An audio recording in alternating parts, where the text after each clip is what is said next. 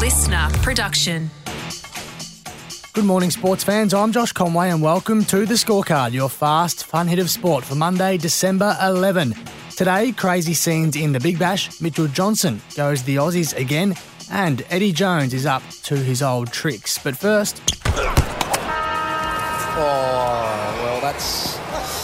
I'm going to say it. I think that's a bit ridiculous. We started this game hoping that the wicket was going to play better than we thought and better than it looked. But if this is straight, where's this going to go? Straight up under your grill. when former Australian captain Ricky Ponting speaks, people tend to listen, and the ex skipper summed up the simply farcical scenes in last night's Big Bash clash in Geelong between the Melbourne Renegades and Perth Scorchers pretty well there on Channel 7.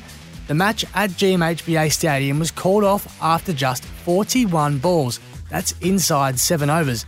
After a series of deliveries from Gade's quick, Will Sutherland virtually exploded out of the pitch, striking a wet patch that had come about after water had seeped under the covers after heavy rainfall on Saturday. If that sounds like a situation you're more likely to hear about in your local park game, you're probably right. That should not happen tonight. That shouldn't be the case that a game gets abandoned because of water getting onto a pitch. I'm pretty sure yesterday it was always going to rain all day. So why not get more covers in to make sure what happens tonight doesn't happen? That's former England captain Michael Vaughan on Fox Sports there. The tipping point came when three straight balls from Sutherland to Perth and Aussie keeper Josh Inglis jagged and rose sharply, who seemed to mouth something along the lines of, that's a joke, just with a couple of more words that we can't really say on the scorecard before the umpires were forced to step in. Renegades batter Aaron Finch telling Fox Sports it was the right call. You can see that one that Josh Inglis just got there, and it's just bouncing uh, ridiculously. Like if that's on line of someone's body or their head, then then that could be some real issues. The worst part, the writing was on the wall pre-game, with Renegades captain Nick Maddinson describing the wicket as absolutely drenched at the toss. The skipper later telling Seven things just weren't right. I know the fans want to get a game and we want to play as much as anyone, but when there's divots coming out of the wicket and the ball seaming around like it is, both sideways and up as well, I think player safety comes into it. So, what does it all mean? Well, both teams split the points, and fans rightfully will get a refund, while Cricket Australia say they'll launch a review into how it all came about. Hopefully, less drama in tonight's game with Hobart hosting the Sydney Sixers. Still on cricket, and it looks like Aussie selectors will resist the urge to hand tear away Lance Morris a debut in front of a home crowd in Perth. Thursday's first test against Pakistan, with coach Andrew McDonald saying it's likely the wild thing will be snubbed in favour of incumbents Pat Cummins, Mitch Starc, and Josh Hazlewood. It comes after another newspaper article from former quick Mitchell Johnson, Him again! who called for the uncapped tearaway to make his debut this week.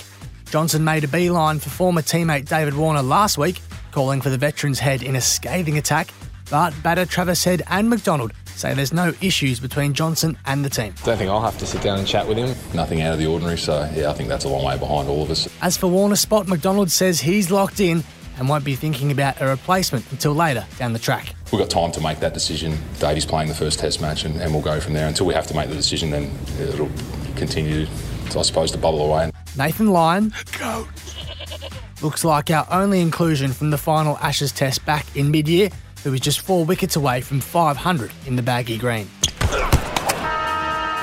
You wouldn't read about it despite these constant denials. I don't know what you're talking about, mate. I said no, mate. I've had no discussion with them, mate. Haven't been speaking to anyone, mate. Well, I've never had a job offer from Japan, mate. There's no offer. So is Japan an option?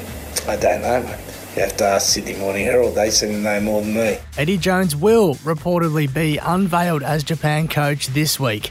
It comes less than a month after Jones left his post at the Wallabies, frequently batting away speculation he was taking part in interviews for the Japanese job. According to reports, Jones will be wheeled out as the new Cherry Blossoms coach for the second time this Wednesday.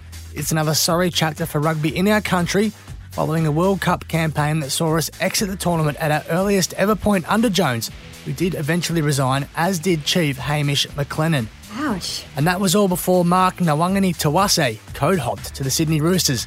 Let's hope things pick up in the sport soon.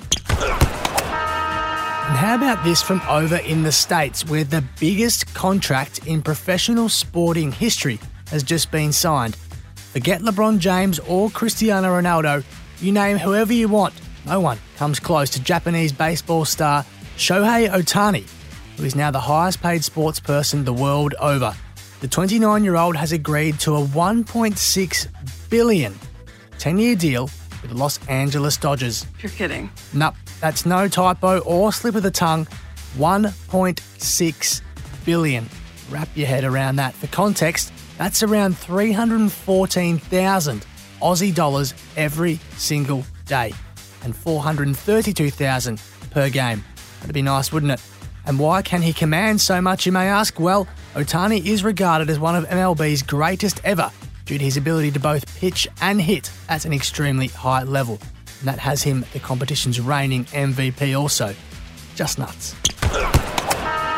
And lastly, congratulations to Bruno Fornaroli, who yesterday became just the third A League player to score 100 goals in Melbourne Victory's 4 1 win over the Wanderers.